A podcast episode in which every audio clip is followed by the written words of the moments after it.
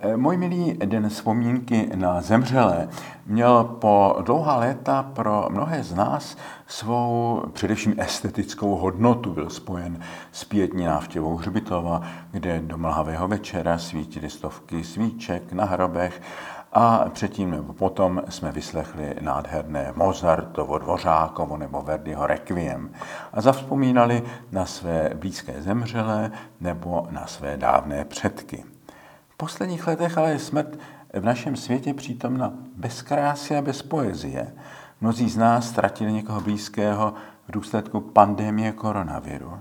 A sotva svět se trošku vzpamatoval, přišla první a pak druhá válka, v níž do chřtánu smrti padají tisíce a desítky tisíc lidí.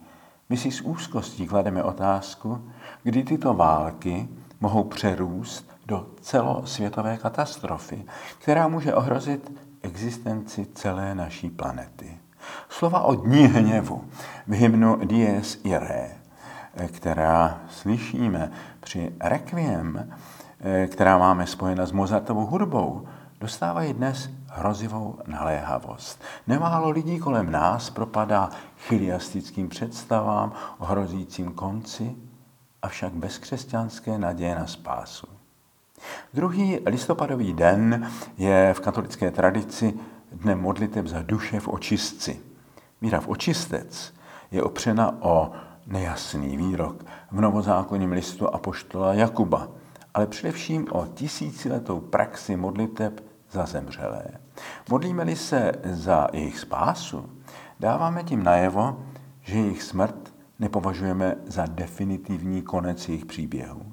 Znamená to, že kde si dlí jejich duše a proto my můžeme pomáhat svou modlitbou na posmrtné cestě. Můžeme doufat, že i ti, kteří nás předešli, také nám jednou mohou projevit svou solidaritu, svou přímluvou u Boha. To byla součást teologie a spirituality těchto dní na počátku listopadu. Slavnosti všech svatých a po ní dní modliteb za zemřelé. Někdy se nám ovšem zdá, že to vše odpovídalo obrazu světa, který už není náš. A proto je pro nás velmi těžké tyto myšlenky vložit do způsobu našeho myšlení. To všem neznamená, že máme pouze jednoduše škrtnout, spíše je třeba jenově promyslet a interpretovat. Jde o čistce, která je pro mnoho křesťanů dnes docela na okraji či za okrajem světa jejich víry, hrála velkou roli ve zbožnosti vrcholného středověku. Když byl středověký člověk pod vlivem pesimistického obrazu zkažené lidské přirozenosti, obrazu, který vycházel z důrazu svatého Augustína na dědictví prvotního hříchu a byl navíc stále masírován moralizujícími kázáními, mohl těžko před si představit, že hned po smrti půjde rovnýma nohama do nebe. Doufal však, že ho Kristova oběť uchrání před pekelným ohněm. Proto se velice populární stala víra v očistec. E, tu, e, ta byla tou nejpravděpodobnější destinací duše po smrti.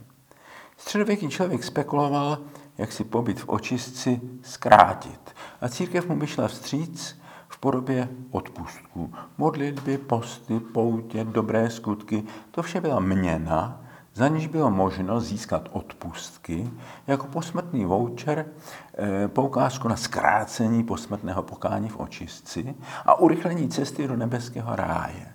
V okamžiku, kdy toto ekonomické myšlení středověké církve překročilo v době renesance další práh a odpustky bylo možné získat nejenom za dobré skutky, nebož také za peníze, které šly na stavbu nádherných renesančních chrámů, včetně vatikánské baziliky svatého Petra, ale také na financování křížových výprav, ozval se ve svědomí řady křesťanů, už to byl dříve Hus, nyní Luther, boží hlas, tak dost, tohle už ne. Kliďte se s tím odsud. Nedělejte z domu mého otce tržnici. Dnes i my katolíci, i když možná ne všichni, těmto hlasům dobře rozumíme. Tehdejší církev na ně odpovídala represí. Spor o odpustky uvedl do chodu reformaci, jednu z mnoha reformací v dějinách církve. Reformace na Prahu novověku v 16. století se však ubírala dvěma směry, které se bohužel vzájemně nepotkaly.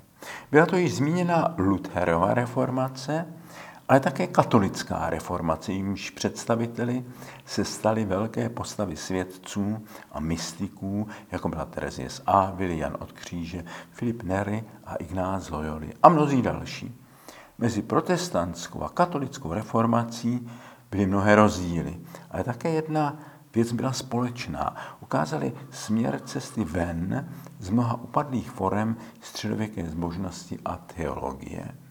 Touto cestou byla osobní víra v Krista, otevřenost pro dary jeho lásky a milosti.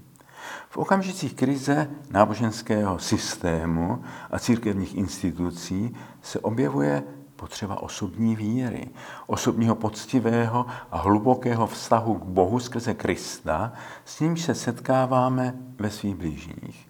Dějiny církve znají mnoho erupcí ducha, reformní hnutí, které oživovaly a obnovovaly církev po dobách krize a úpadku. Do těchto dějin patří reformální hnutí sv. Františka Sasízy, ale i reforma, kterou nyní zahájil papež který si vzal Františkovo jméno.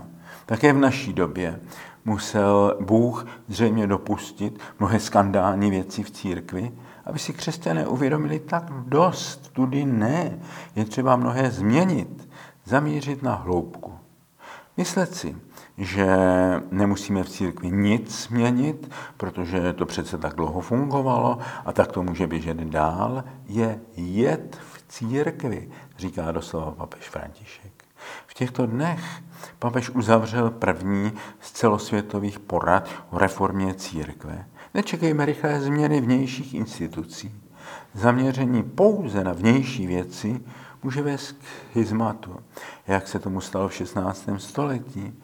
Myslíme na tu reformaci mystiků, proměnu srdcí, prohloubení osobní víry. Teprve odtud může vzejít pak i potřebná proměna vnějších věcí. Dnes se rychle před našima očima proměňuje vnější svět. Mnoho lidí eh, ty události ve světě vedou k rezignaci, pesimismu nebo ke strachu, panice, dezorientaci, jiné k hněvu, který si hledá svůj objekt. Narážíme na protřelé obchodníky se strachem a hněvem, horší než byli prodavači odpustků ve středověku. Je třeba jim říct si, kliďte se s tím odsud, nedělejte ze světa eh, tohoto božího chrámu tržnici. Je třeba obnovit osobní zakotvení v Bohu, abychom se nenechali strhnout strachem a hněvem. Dnes myslíme na mrtvé, zejména myslíme na ty, kteří v naší době padají denně do válečných propastí. Smrt se nám dívá přes ramena. Není to dobrodivák motřička z pohádek.